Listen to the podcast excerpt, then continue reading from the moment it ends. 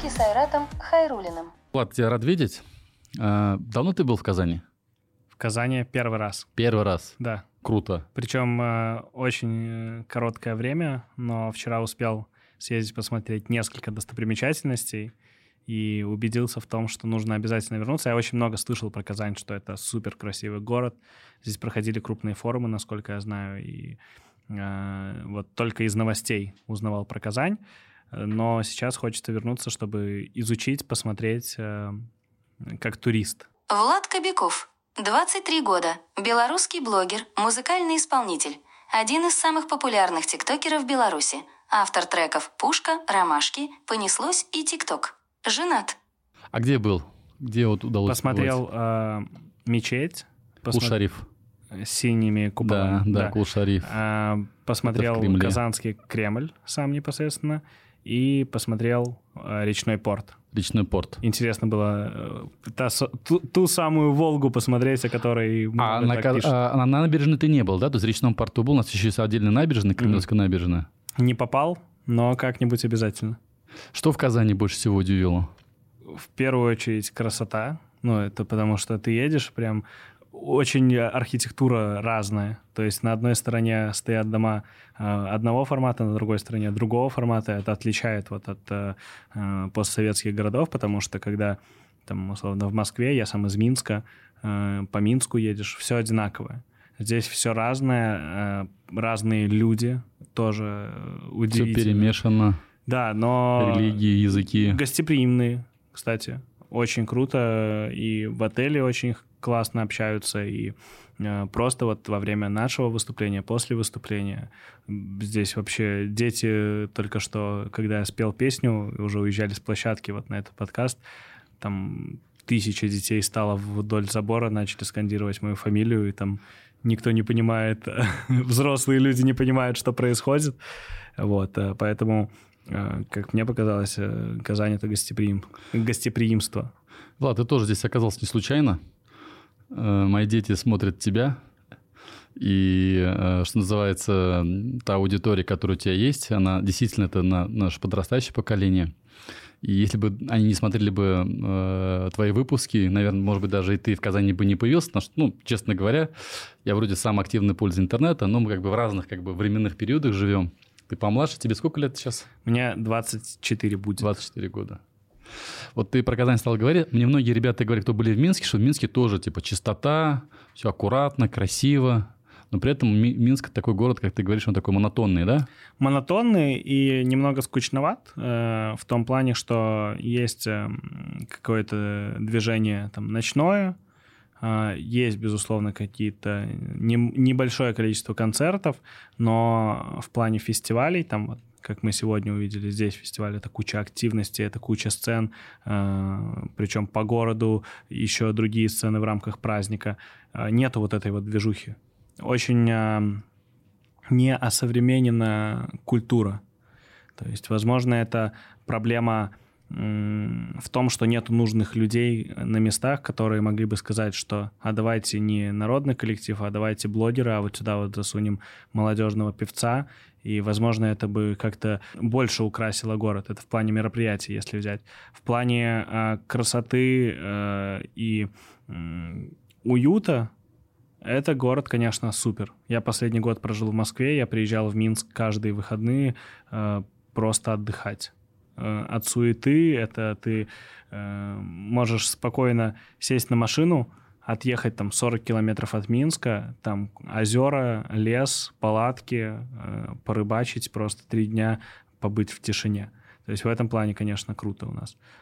А в плане движухи не хватает. Мы с тобой коллеги, но не блогеры. Ты любишь готовить. Да, у меня первое поварское образование. Я тоже повар по образованию. О, круто. Я четвертого разряда. Я четвертого разряда. Меня свидетельство, диплом, что называется. На пятый э, на пятый разряд нужно отучиться еще, по-моему, два года. Это когда уже шеф-поварами становится. Немногие понимают, на самом деле, процесс приготовления э, еды – это творчество. Я вот сегодня об этом на сцене говорил. Меня когда задали вопрос, мне всегда задают вопросы про еду, любят, что, знают, что я люблю поесть, э, и мне задали вопрос, э, что ты используешь из техники в готовке. А, я говорю, не всегда важно, какой у тебя нож, не всегда важно, что, чем у тебя укомплектована кухня. Самое главное — это руки. И хороший повар — это повар, изобрет... это человек-изобретатель который придумывает сочетаемое с несочетаемым, несочетаемое с сочетаемым, и вот так вот просто валирует между этим, и э, да, поварство — это творчество. И что самое интересное, еще есть такой пример, у всех есть свекла, у всех есть картошка, мясо и лук, но больше всех получится по-разному. То есть набор ингредиентов может быть один, да. и это такое творчество. Ну, это еще душа. Я вот готовлю, к примеру, э, с душой. Э, у меня я стараюсь, ну, я готовлю только дома, и когда я езжу к друзьям, но вот домой я приезжаю редко из-за моего гастрольного графика. И в Минске у меня живет невеста. Э, мне кажется, самая счастливая Ты разбил девушка. сердца сейчас всем. Тем поклонницам, которые смотрят сейчас нас в эфире. Но любовь же это хорошо, поэтому мы счастливы. У нас 15 октября свадьба. Не знаю, выйдет этот подкаст, не выйдет. Здорово, поздравляем. Он выйдет, он выйдет через две недели. Через две недели. Ну, еще успеем. Да, Значит, да, еще ждем. вот, но Юля, мне кажется, самая счастливая невеста в Минске, потому что она вообще не готовит, когда я дома. И единственное, о чем я прошу ее, когда она приходит такая, ну что, чем тебе помочь? А я там зелень шинкую, я такой поворачиваюсь, говорю, так, вон диван, телевизор — выбирай фильм на вечер, который будем во время ужина смотреть, а я все, только не мешай. Ну, то есть я люблю один, люблю... Для меня готовка — это как уединение такое для меня. Медитация. Да. То есть когда ты приезжаешь, там, неделю гастролей, вернулся, пришел на кухню, 2-3 часа на кухне проводишь, но я, ты за это время перезагружаешься. У тебя плотный гастрольный тур, тоже в Казани, ну, чудом ты здесь оказался. Расскажи, где ты был вчера, куда планируешь завтра? Вчера я был в Уфе, я прилетел из Уфы, но в Уфе я побыл 4 часа, потому что до этого я был в минеральных водах. А, изначально все началось с июля месяца. А, мы стартанули с Сочи, проехали все Черноморское побережье там, потом э, нас очень попросили... Э, у тебя сольник, да? Ты с концертами да, своими да. ездишь? у нас час 10 программа, у нас большое семейное интерактивное шоу, «Пушка» называется. Это постоянное взаимодействие аудитории со мной, э, с экраном у нас на сцене, и я не могу сказать, что это концерт. Это шоу. Вот это действительно шоу, которое э, не оставляет равнодушных никого, ни родителей, ни детей. Нас очень сильно просили, когда мы объездили все Сочи и все вокруг. А, пришел запрос из Крыма от местных организаторов и от э, аудитории. И очень-очень сильно просили нас приехать.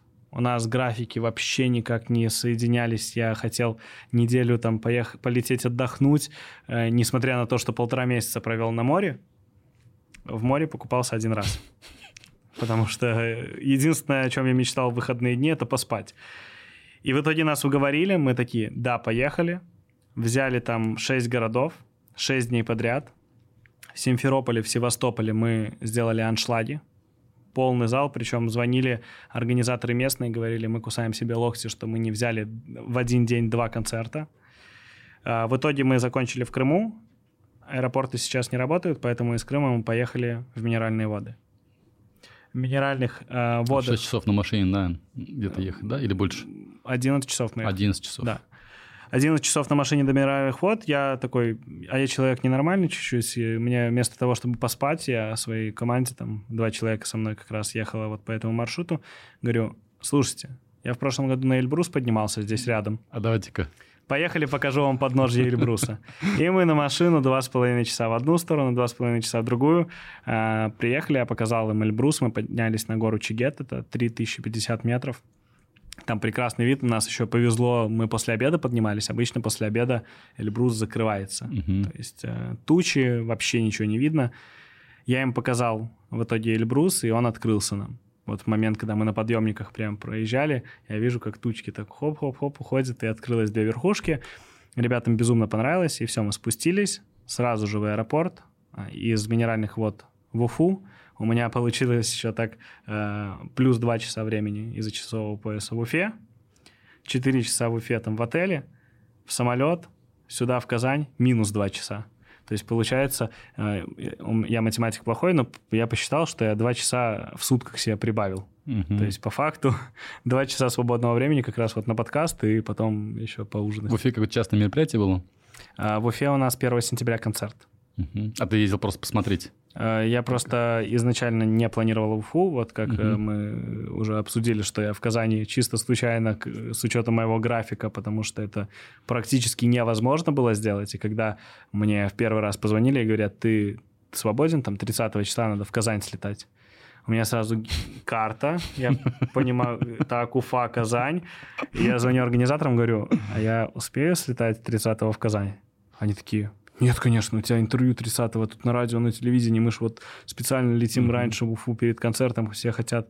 Я говорю, а мы можем договориться, если все хотят так сильно меня пригласить, то давайте пригласят они меня 31-го, перенесем на сутки. И мы в итоге телевидение, радио сместили на 31-е, а меня вот сюда привезли. Когда шоу «Пушка» в Казани будет?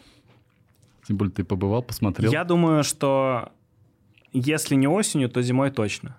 Мы хотим сделать, э, возможно, два шоу в Казани. Первое — это «Пушка» непосредственно, и второе — мы к Новому году планируем сделать вторую мою программу «Елки» с Кобяковым. И мы хотим сделать нестандартные елки, не Дед Мороз приходит к детям со Снегурочкой, а Кобяков приходит к детям и делает крутую программу. Э, поэтому сейчас прорабатываем. Но я думаю, мы найдем пути взаимодействия и с местными организаторами, и с площадками, и сделаем что-нибудь интересное. Э, если не два раза, то один точно. И скорее, если один, то это будут елки. Ладно, ну вот эта э, деятельность, которую ты сейчас ведешь, концертную деятельность, твои авторские песни, это для тебя новое направление или ты достаточно давно этим стал заниматься? Я начинал с этого. Я изначально, начинал с этого. Изначально, когда не было блогерства, я начал э, работать в клубе в ночном MC. Я делал э, сначала детские вечеринки. Это с 5 до 9 вечера. Э, продавались билеты, играли диджеи. То есть все то же самое, что в ночном клубе, только в только формате 18 минус, да. Ну, молодежь, не могу сказать, что дети, 14, 15, 16, 17 лет ходили. Потом начали на второй план отходить вечерние дискотеки пошел в ночные. Два года проработал арт-директором клуба в Минске, а, проработал там ведущим этих же два года и всегда мечтал а, делать именно свои концерты.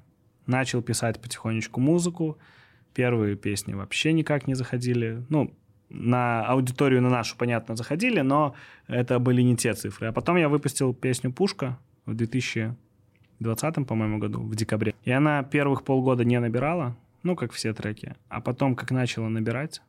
А с чем ты связываешь? А, я связываю это с тем, что аудитория нашла в этой песне прикол свой определенный. То есть кто-то серьезно, кому-то нравится пушка как песня, кто-то просто по стебу. А, есть там фраза «Кобяков легенда». Ну, то есть это стебная mm-hmm. такая фраза, но э, аудитории действительно зашло, и многие, кто... Э, есть комментаторы, которые сейчас пишут, э, что вот, зачем вы отдаете там самые дорогие билеты у нас, там 3000 на концерт. Типа, вы, малолетки, не отдавайте 3000 рублей за концерт Кобякова, лучше сходите себе. Ну, это... Э, я таких людей... Вот один человек мне писал, я в первый раз в жизни ответил хейтеру такому. Угу. Он написал просто вот такое вот сообщение где он пишет, значит. что лучше потратьте эти деньги на что-нибудь полезное. И что шоу тупое, и что вообще деградируете. Я ему написал, говорю, друг, в каком ты городе живешь? Я хочу тебя пригласить на свое шоу, чтобы ты пришел, посмотрел и действительно искренне поменял свое мнение насчет тупого шоу, насчет э, э, ненадобности на него идти. То есть мы делаем хороший продукт. Но вернемся к песням. Э, вот пушка зашла, начала набирать обороты, и я понял, что вот это тот момент, когда мне нужно ехать э, в гастроли. Я съездил на одно выступление вот в мае этого года, на второе выступление в Стерлитамак, кстати, рядом с Уфой. Uh-huh. Э, многое связано, потому что организаторы моего тура, они из Уфы сейчас. Э, живут в Уфе uh-huh. и работают, и они там супер крупное ивент-агентство, и вот для них это кейс такой, и для меня кейс. И когда я приехал в Стерлитамак, там было 120 тысяч человек, на площади. Это день 120 города. 120 тысяч да, человек? Просто весь город стоял. У них э, был я, Хмалина Ваи и Стас Михайлов. Для всех ауди... Э, возрастов аудитории э, артисты. И они мне дали маленькую сцену изначально и говорят, так, ну вот Кобяков здесь у нас на маленькой сцене, там будет вопрос-ответ и э, пару песен споет, и потом пофоткается. В итоге я спел пару песен и не знали, как доставать. Потому что Как это спасать вс- себя, да? все дети, причем даже те, кто из Уфы, что знали, что я приеду, проехали там эти 100 километров до Стерлитамака, окружили эту сцену. Это... А я всегда люблю, когда мне организаторы говорят, у нас... В какой город не приезжаешь? У нас супер воспитанные дети. Не переживайте, толпы не будет, все аккуратно в По очередь. очереди, по очереди станут, будут. В каждом городе это повторяется, меня это уже утомляет. Я организаторам говорю, пожалуйста, не надо меня учить, как э, обеспечивать безопасность мою. Послушайте, если я говорю 20 охранников, надо, надо 20. В итоге в стиле томате они там повалили ограждение, там ОМОН этот не знает, что делать, это же дети. В итоге никакой автограф-сессии, естественно, не было. Меня там кое-как 10 ОМОНовцев там в кольце, поднимая, я в определенный момент не шел, меня несли, вывели оттуда. Потом началась передача «Жди меня», когда потерявшиеся дети начали со сцены объявляться, э, и родители начали их искать. Э, Но это не самое главное. Мы там как-то вышли, там, может, 5 тысяч детей было. И мне организаторы говорят, что будем делать? Ну, у нас же фотосессия отменилась. Я говорю, так, слушайте внимательно. Либо мы выстраиваем там змейкой ограждение, я выхожу на фотосессию, потому что я аудитории обещал. Либо мы э, выходим сейчас на главную сцену перед там, Хамалиновой и извиняемся, что мы не сможем провести фотосессию со всеми желающими из-за количества людей. Я просто спою пушку там и еще одну песню «Сон», она у меня скоро выйдет, э, на этой сцене. Все такие, да, давайте, на главную сцену. Мы выходим, там просто людей...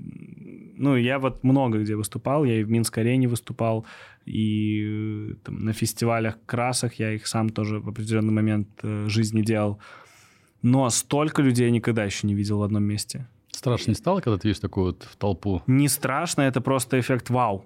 Ну, то есть я вышел, меня... Энергия, сло- да, говорят? сло- Вот энергия. Сложно чем удивить, но когда всем привет, и там такой гул просто, не крик, а гул, и ты вот смотришь э, Вдаль. вдаль, и ты не видишь конца толпы. Там дублирующие экраны, колонки, ее просто нет. Ты смотришь вправо, она уходит туда просто на километр вправо. Смотришь влево, на километр влево. Очень много людей. И когда я начал петь «Пушку», и все эти люди, даже взрослые, начали ее петь, я в тот момент такой, так, надо делать концерт. И мы с этими организаторами сели после, кон- э, после выступления в отеле и говорю, давайте сделаем мне тур по Башкортостану. Организаторы, ну давай. Проходит неделя, перезванивают, говорят, давай 100 городов возьмем. Я такой, ну давайте обсуждать. Они прилетели из Уфы специально ко мне в Минск. Мы сели обсуждать. Они говорят, 150. Я такой, по рукам. А я еще так обозначаю условия. Условия обозначил. Я люблю, не дожидаясь э, ответа человека, зафиксировать, сразу пожать руку. Я такой, зафиксировали, все, пожал руку. И у них уже выбора не было, поэтому делаем сейчас, э, гастролируем, я кайфую от этого. Влад, расскажи вот эту популярность детей, как ты ее заслужил? Популярность детей — это трушность. Э, Дети очень чувствуют э, тебя на всю твою правду, когда ты искренне с ними, когда нет. Я вот заметил, когда я начал гастролировать и фоткаться, когда я начал с ними общаться, ко мне ау- аудитория начала лояльнее относиться, нежели я там до этого снимался 4-5 лет э, в YouTube просто как блогер. Поэтому популярность детей, мне кажется, и завоевывается вот такой трушностью. Она изначально появилась. Потом был период, когда это просто автоматизированно все работало. э, То есть съемка, съемка, съемка, ролик, ролик, ролик, ролик, ролик. А, Чисто механика была. А сейчас э, я возвращаюсь к этой трушности, чтобы еще больше аудитории захватить не только детской, но и взрослой. Я написал сейчас песню, посвятил ее Юле, медленный трек, первый медляк Тковякова, э, романтика, все дела. И взрослые, когда слышат его на моих концертах, они подходят ко мне в конце концерта фотографироваться с ребенком, и говорят, вот последняя песня, вот последняя песня, там мужики приходят чуть ли не заплаканные, говорят, крутая, буду слушать. Поэтому решил сейчас своей трушностью вот этой вот и... Ну, это ж искренне. Я песню написал не просто для того, чтобы денег заработать, а сделал предложение и, вдохновившись, написал. Поэтому вот про это история. А видеоблогингом в каком году ты начал заниматься? Когда тебя в эту сферу занесло? Сейчас 22 минус 5 лет. 17 То в семнадцатом году начал. Это получилось случайно? Вы случайно познакомились, тебя позвали, ты, ты предложил. Как это вообще процесс был? Э, Вы тем более с одного города, я так понимаю, да? Меня изначально пригласили сниматься на канал, э, когда ка- на канале было мало подписчиков, и все само пошло, потом мне самому это стало интересным становиться, я начал изучать YouTube, начал свои соцсети очень... 2015, 2017. 2017 год. Но достаточно поздно для YouTube, да, в каком-то смысле? Я поздно зашел. Мгм. Изначально там каналы уже были, а, но мой канал вообще, Кобяков, появился два года назад. Конкретно кулинарный канал, э, про еду, про пробую еду, готовлю еду, э, рассказываю про еду. Меня очень напрягало и напрягает то, что детям не совсем интересно смотреть именно готовку. То есть им интересно смотреть, как я сравниваю там фастфуды, но я уверен, что аудитория, когда подрастет, вот моя, которая останется со мной там дальше, им будет интересно, я, там, типа, передача, Опа, оказывается, еще вот передача это и- «Смак», да, будет у меня. Ну, потому что, правда, интересно рассказывать, э, чтобы дети там уже вот такого возраста могли там в 16-17 прийти на кухню, приготовить себе еду. 18 лет, как правило, все, там, кто студенты в общежитиях живут и так далее. Не всегда ж роллтоны готовить. Надо, чтобы тоже изучали. То есть, э, я считаю, это проблема э, Ютуба м, и, в принципе, всех соцсетей, что аудитории не интересен э, научный познавательный контент. То есть всем интересно зайти в YouTube, поржать, посмотреть какую-то развлекаловку, ничего вообще полезного для себя не вынести из этого и пойти дальше. Я все-таки мои ценности, ну, скорее про изучение, про опыт. э, То есть, если у меня этот опыт в готовке есть, почему я не могу им поделиться? Могу. Но плохо смотрят. Но э, подрастет аудитория, я думаю, будут смотреть и понимать, ну, что я хотел дать этими роликами. Точно так же на концертах, на фан-встречах. Я всегда стараюсь каким-то опытом поделиться. Ко мне там подходят, э, пытаются там баловаться какие-нибудь дети. В каком Я- году ты примерно почувствовал эту такую уже популярность, что называется, когда ты уже не мог спокойно на метро проехаться, по На метро магазинам э, пройтись? три года уже точно не езжу. Ну, периодически Когда ты в бывает. 2017 году начал, и вот как через сколько? Я думаю, в 19-м, в 20 году я прям Стрельнуло, почувствовал уже... Не то, что стрельнуло, оно постепенно все было, но вот 19-20 год я понял, что все, ну, уже знают все. Каждый ребенок там от 4 до 17 лет знает в лицо. А у меня еще волосы приметные, поэтому меня даже со спины узнают. Кружит гол- голову это?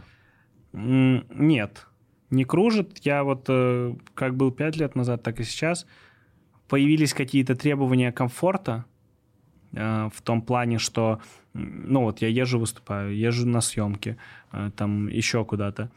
Это, естественно, требования к отелям, там, если это выезд, это требования к еде, это требования там, к автомобилям. Дома тоже мы э, там с Юлей живем. Э, Сейчас тоже проговорюсь. Э, У Юли еще двое детей есть от первого брака. И мы вот четвером живем, у нас большая квартира. И, возможно, Ты мы герой. могли бы... Спасибо. Могли бы поменьше квартиру там, да, иметь. Но важно, то есть, чтобы это было вот такое вот гнездо, именно куда я приезжаю отдыхать. И эти требования в первую очередь для того, чтобы я восстанавливался, потому что восстановление э, в нашей сфере это очень важно, чтобы не выгореть, чтобы не э, прийти там через год и сказать, так, я вообще не хочу никого видеть, уехать там куда-нибудь на берег моря, сесть и в тишине просто сидеть до конца жизни. Поэтому требования увеличились. Э, матом нельзя ругаться. Можно? Почему? Ну, я не а просто делаю так, чтобы мне было э, комфортно восстановление. Ну, ты вот эту органику сам почувствовал, да? То есть это такое было, что называется... Ты уже знал, может быть, детскую психологию, и поэтому на Ютубе, э, что называется, ты знал, что делаешь, знал, кто тебя смотрит, Я, знал, куда двигаться. Ну, если вот в плане моей истории, то да, я э, в определенный момент словил, почувствовал. То есть конкретно есть э, много подписчиков других, да, но есть конкретно мои подписчики. Ядро вот это. Да, которые вот э, идут конкретно на меня и за что-то любят именно, именно меня. То есть мы э, начали анализировать вот там, в мае, в июне месяце, сели такие, так, давай анализировать, что цепляет, цепляет там, условно, моя энергия на сцене. Хорошо, значит, э, эту энергию на сцене отправляем в тур, да, в концерты. Э, цепляет моя трушность, что я вот могу поговорить, я душевный, я там пишу стихотворение.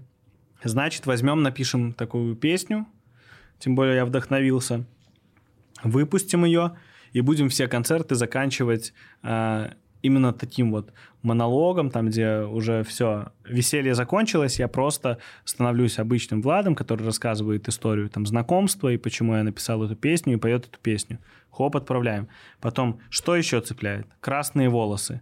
Я там долгое время... Твой фирменный стиль уже. Да, я долгое Личный время бренд. ходил э, с темными со своими.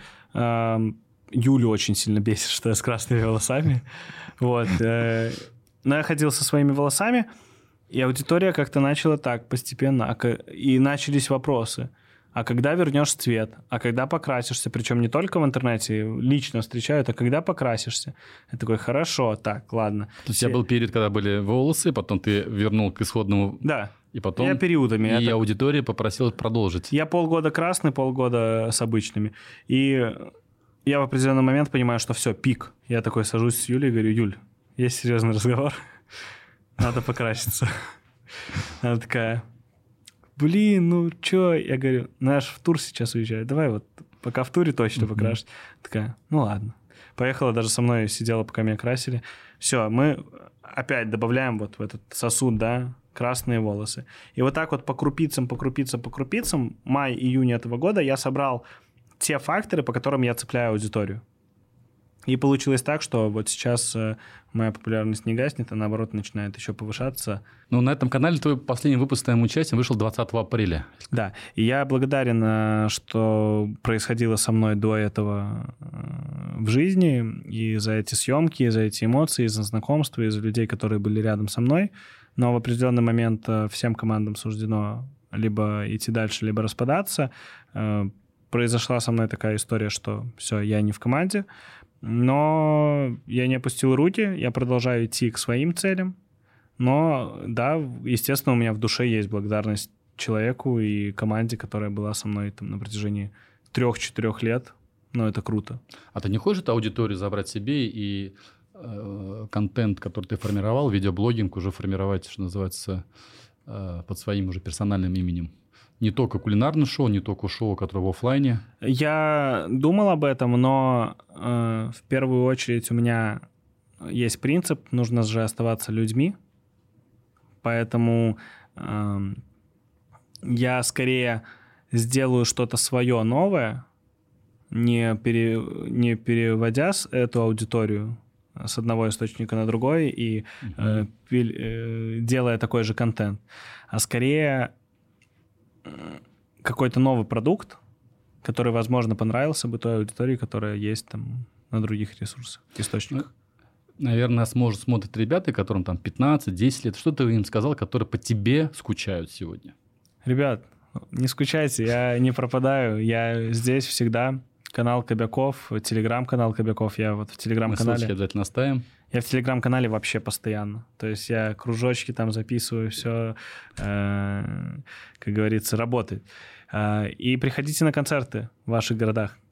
Со мной увидеться вживую это гораздо круче, чем через экран смартфона. Что блогеров, вот эта профессия, э, должен ли блогер двигаться на разных платформах? Вот есть там TikTok, YouTube, ВК, у тебя тоже есть. Он должен быть везде, как ты считаешь? Тем более соцсети, что называется, появляются, исчезают в каком-то смысле.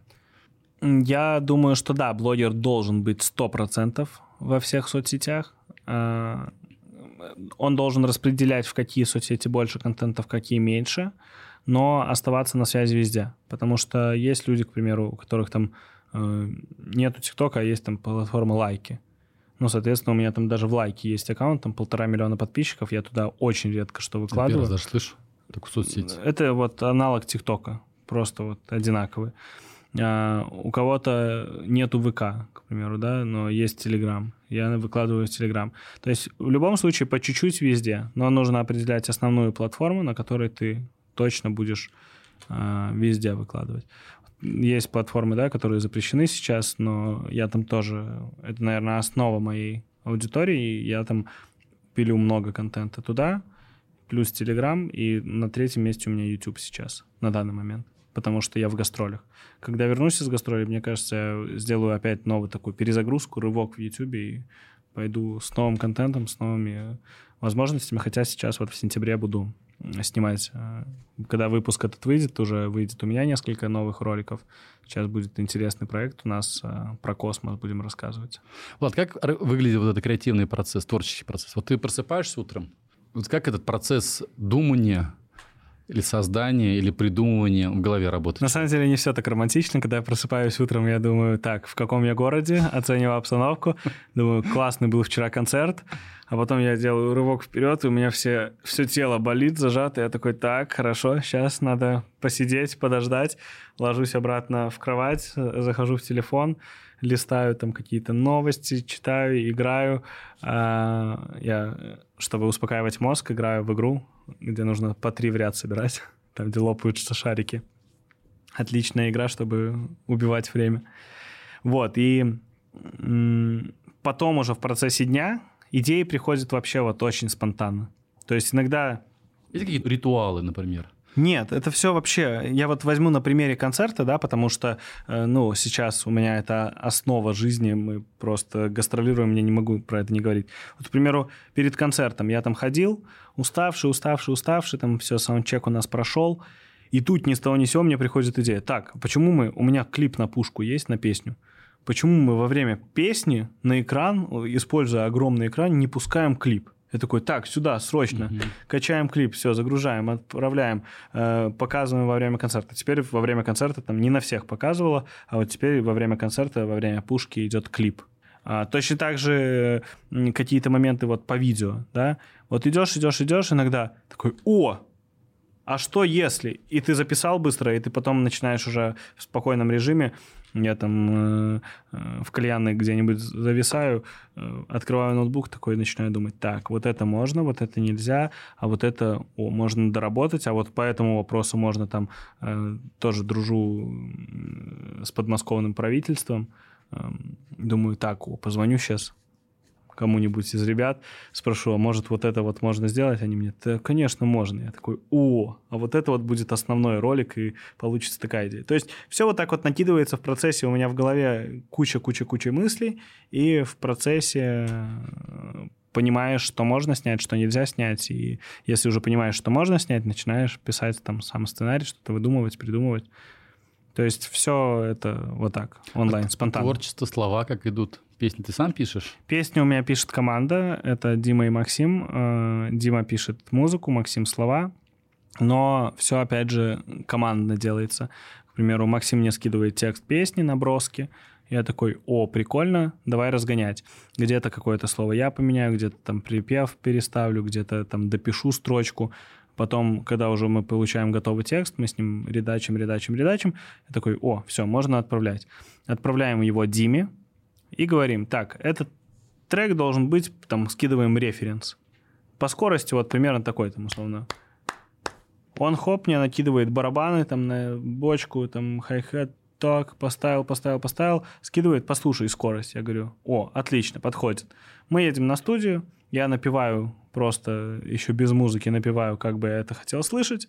Начинают писать инструменты, пишут, пишут, пишут, пишут. Все, в итоге получается музыка, забираем, едем на студию записывать. То есть это такой процесс очень э, сложный, долгий.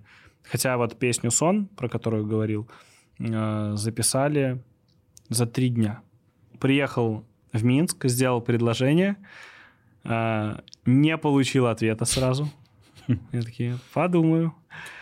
Я такой, ну ладно, поехал обратно в Москву. Со своим оператором сели, написали текст. Я ему говорю, держи гитару, наигрывай. Я начинаю просто пропивать, он начинает наигрывать, наигрывать, наигрывать. Я такой, супер, записываю. Вот у меня в телефоне, если полистать, там можно найти в 3 или там в 4 часа ночи мы написали эту песню, просто сидя на кухне. Я на следующий день просыпаюсь, и меня вот прям все, я говорю, так, надо послушать. Включил, послушал, классно звучит.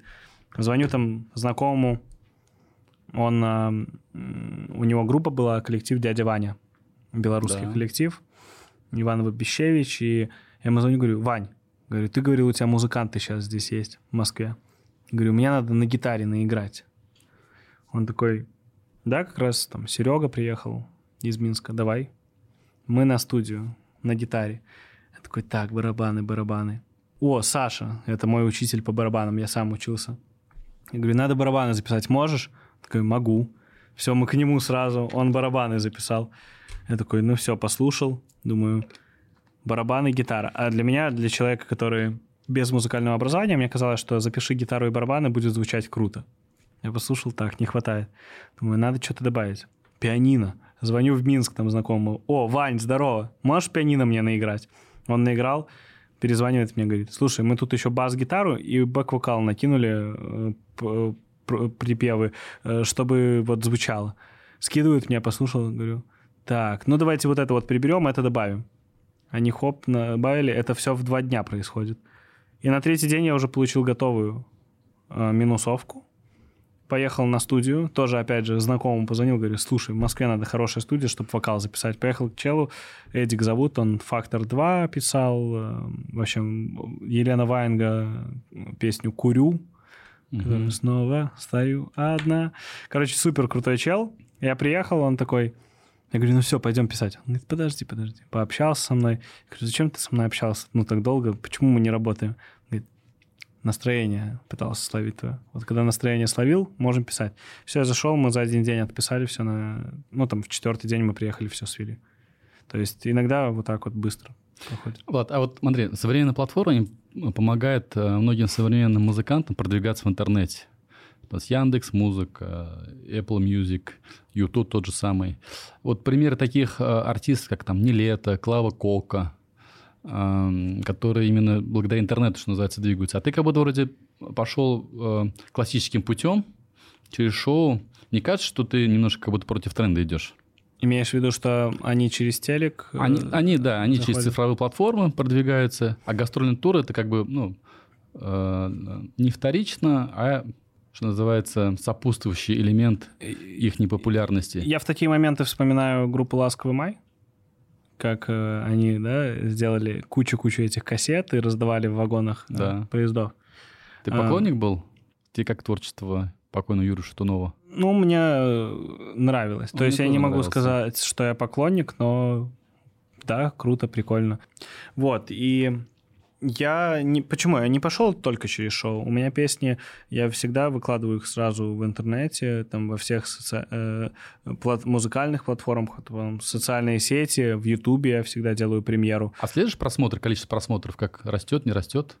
Э, слушают, растет. Пушка вообще, она, мне кажется, еще лет пять будет набирать. Сколько сейчас вот э, э, примерно общее количество просмотров? Точно, мне кажется, больше миллиарда уже точно. Миллиард? Да. Очень много. Ну, у нас за последний Звучит квартал... очень внушительно эта цифра, даже как даже, даже сложно представить. У меня платиновая пластинка есть за песню «Пушка». Причем изначально должна была быть золотая. Мне позвонили, говорят, все, золотая пластинка, делаем. Месяц прошел, я говорю, ну что, где пластинка? Они, вот на днях приедет. Я приезжаю в офис забирать пластинку, платина лежит. Я такой, так, говорю, не золото ж. Он говорит, ну, мы вот пока пластинку делали, она до набрала прослушивания и уже платиновая. Поэтому... Зачем творчеством ты еще так смотришь, следишь или любишь?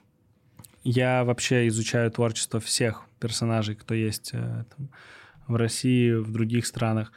Э, объясню зачем.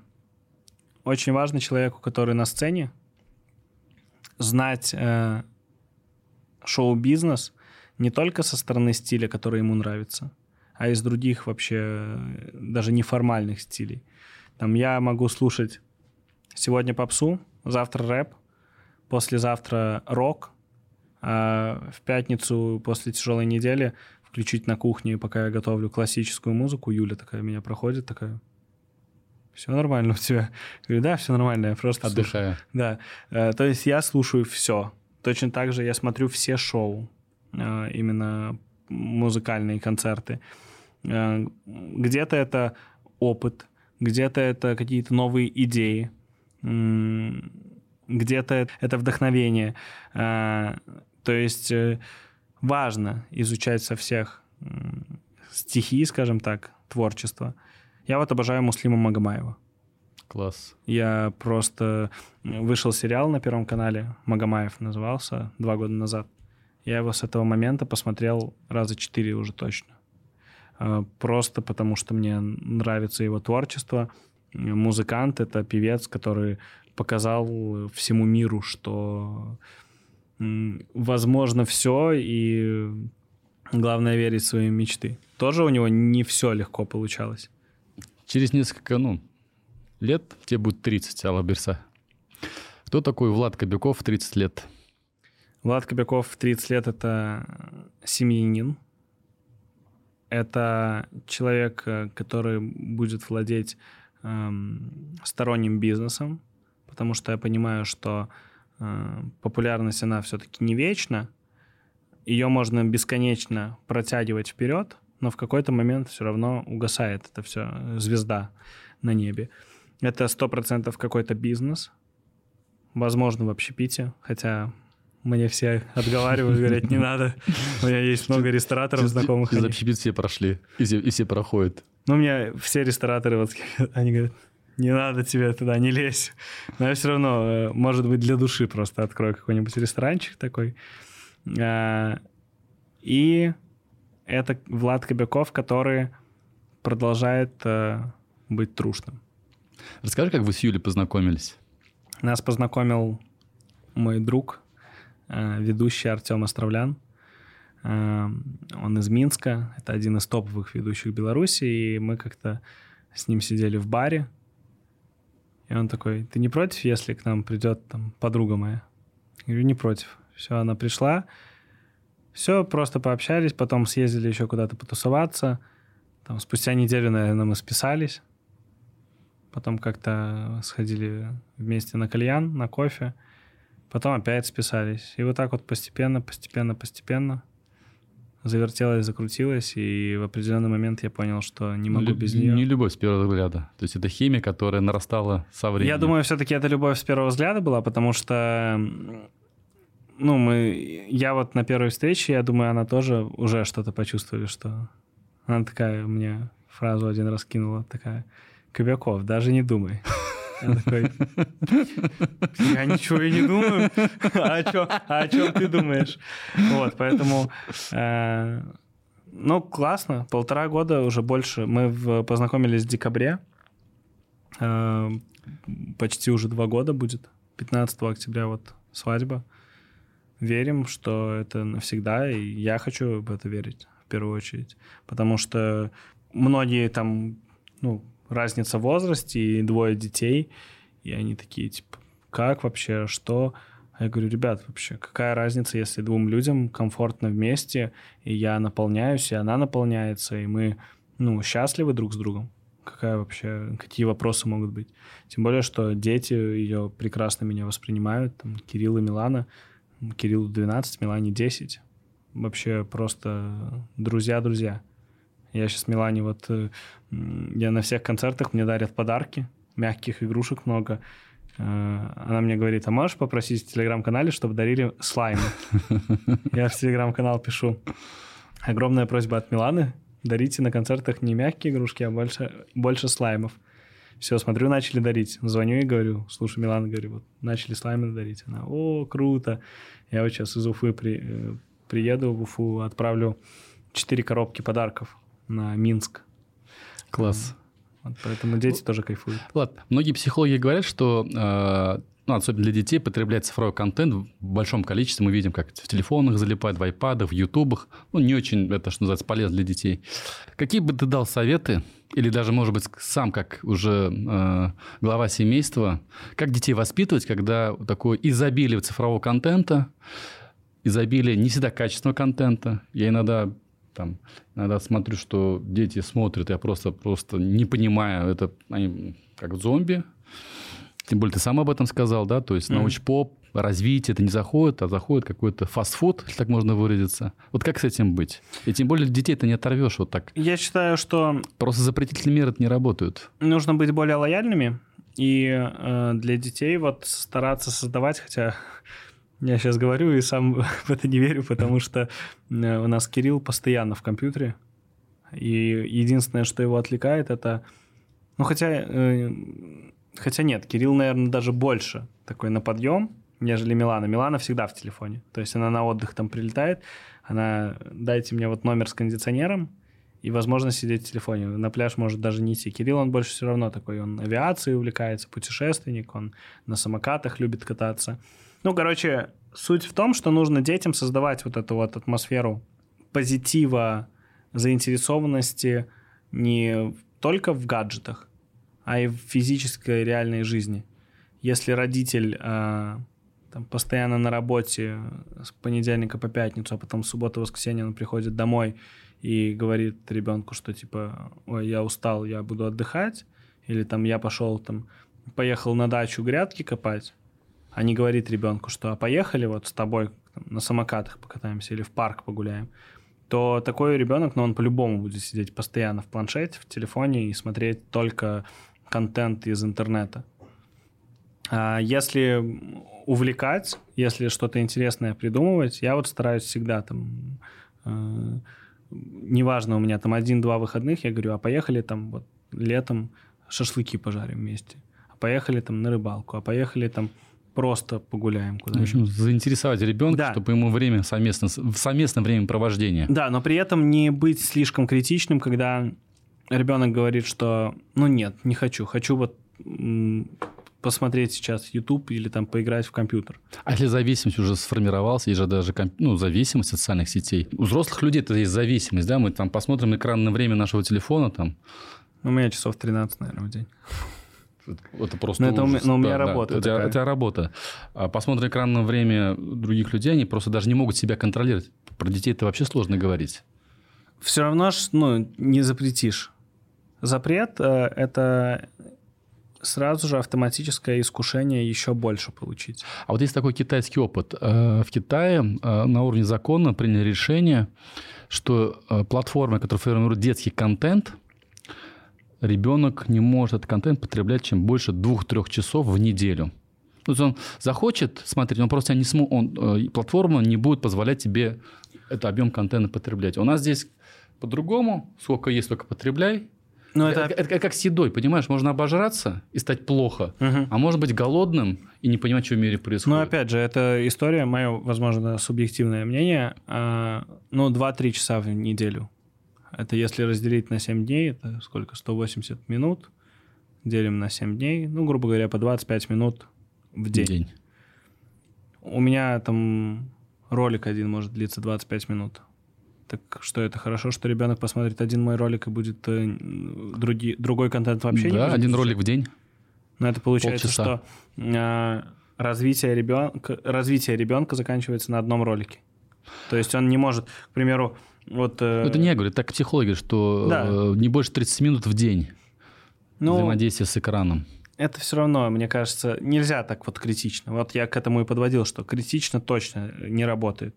Можно заинтересовать, можно на какое-то время отвлечь, но так, чтобы сказать, ну, вот я не представляю, если мы сейчас с Юлей там встанем и скажем Кириллу, Кирилл, так, выключаешь компьютер. Да, бывают на каких-то формах наказания, да, то есть там к примеру, скатился по учебе. Ну, естественно, это не поощрим, и, ну, тут уже извини.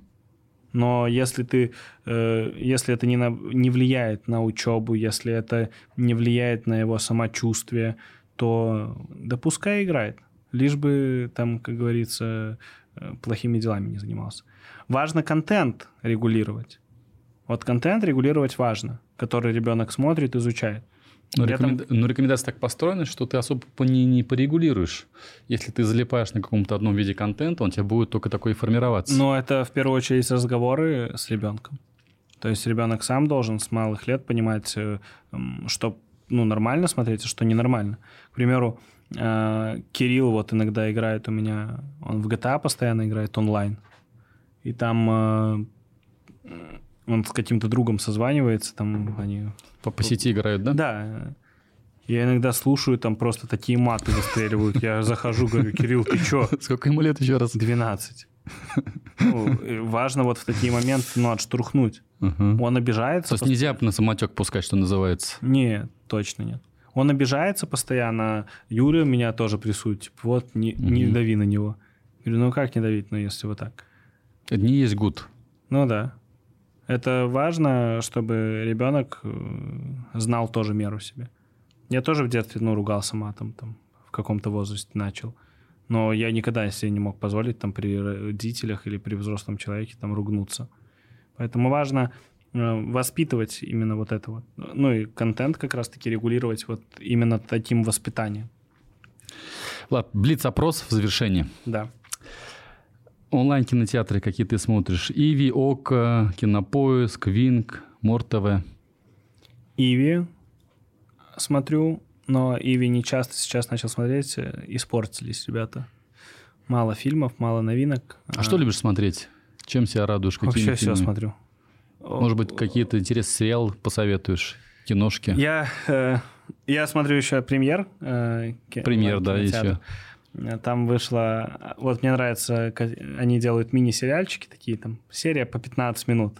Просто такое, чтобы вот разгрузить мозг. Мгм, Когда вообще отлично. не хочешь... да, не хочешь вообще ни о чем думать, не хочешь вникать в фильм.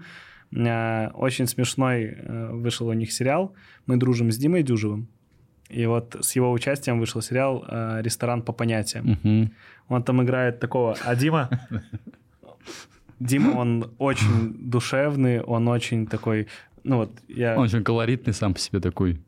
Он э, на экране Дима и Дима в жизни это вообще два разных человека, вообще совершенно невозможно э, поверить, когда ты с ним общаешься, что э, это Дмитрий Дюжев э, из бригады. А Мгм. вот, к примеру, э, в этом сериале э, «Ресторан по понятиям» он играет именно такого бандюгана. Э, На него он рассказывал, там специально шили специальный такой костюм, чтобы он там больше казался. А сам Дима, он на самом деле вот. Владик, замечательно. Я очень рад был тебя в аэропорту увидеть. Увидел эффект твоего, твоей популярности, твоего воздействия на зрителей. Они поют твои песни. Это потрясающе. То есть это настоящий Да. Дюжев. И вот он говорит, мне рассказывал, что когда к нему подходят где-то фотографироваться, он такой подходит, можно сфотографироваться? Он, Конечно, можно. Добрый вечер. Как вас зовут? То И есть он такой в жизни. Да, и мужики, которые к нему Мгм. подходят, которые его знают по бригаде, они такие, ну, Дюжев испортился, конечно. Ну, то есть, Они не понимают, что происходит. да, у него образ всегда бандюгана, но в жизни он, наоборот, такой, и они все, ой, испортился Дюжев, что-то вообще там... Ну, э, это про сериалы, да? Вот с ним мне понравился сериал. А Потом, ну, вот такие вот мини-сериальчики. И плюс э, открываю рекомендации. Люблю стрелялки, люблю комедии. Комедии больше люблю. Люблю, э, когда настроение погрустить, там, драму какую-нибудь посмотреть, там, такой. Но это уже на подумать сложный. Класс. А, Мессенджер, Телеграм или WhatsApp? Телеграм. Музыка, Яндекс Музыка, ВК Музыка, YouTube Музыка, Spotify, Apple Music. Поскольку я музыкант, я выберу все платформы. Я слушаю из Яндекса. Доставка продукта. Пользуешься ли ты самокатом, Яндекс Лавкой? А, В гастролях нет. В Москве, когда жил, самокатом пользовался регулярно. Соцсети. Одноклассники, ВКонтакте, Facebook, Инстаграм. Сейчас все-таки, наверное, телеграм-канал. Ну, то есть э, сейчас Ты на него Telegram- ставку сделаешь, как на соцсеть, да? Да, я думаю, Телеграм э, добьется того, чтобы, ну, все-таки Дуров, он ВК сделал. Поэтому я думаю, и Телеграм он сделает подобно. Онлайн-маркеты. Озон, Wildberries, KazanExpress. М, Очень вообще редко пользуюсь такими. Он, у нас в Беларуси есть онлайн-гипермаркет 21vek.by. Это не реклама, это просто единственный белорусский, наверное, такой мощный. А, Это вот единственным, и то заказываю самовывоз. Доставка еды Яндекс Еда или- Delivery Club. Яндекс Еда. А поисковики Google поиск, Яндекс. Google. Видеосервисы Rutube, YouTube, ВК Видео. YouTube и верю, что Rutube тоже подтянется. Все-таки нужно ребятам Двигаться. двигаться вперед. Онлайн-банки Альфа-банк, Сбер, Тинькофф.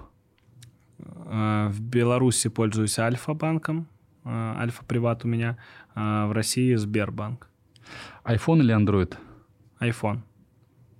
Хотя сейчас делают э, качественные айф- андроиды, Иногда ко мне дети подходят фотографироваться и делают селфи, я смотрю просто там, он и подкрашивает сразу фотографию так красиво, я думаю, что может второй купить для контента. Ну, особенно Samsung умеют сейчас. У них камера лучше, чем iPhone, да. да, это есть определенный такой элемент. Ну, ладно, очень с тобой интересно. У нас завершении есть традиция. Гость, который приходит к нам в студию, приходит либо с заданием, с вопросом. Мы обязательно просим наших, э, нашу аудиторию поучаствовать в решении какой-то, может проблемки, в комментариях писать идеи, мысли. Хотел бы попросить, что наши э, аудитория могла бы тебе предложить, какую проблемку решить или на какой вопрос ответить. И за самый лучший комментарий ты выберешь сам, вручишь приз, который по достоинству они оценят. Что делать, если мы с Юлей не можем выбрать кольцо на свадьбу? Сойтись, э, сойтись в одном мнении. Что делать в этом случае? Ребята, в комментариях пишите, предлагайте свои идеи. Влад обязательно выберет самый лучший комментарий. И, и за, самый, за самый лучший комментарий... Мерч. Мы вручим обязательно мерч от имени Влада с личным автографом. Обязательно. Влад, здорово. Я уверен, что мы с тобой не последний раз встречаемся. Ждем тебя с шоу «Пушка в Казани». Приглашай, обязательно увидимся на сцене. Хорошо. Спасибо. Спасибо. Пока.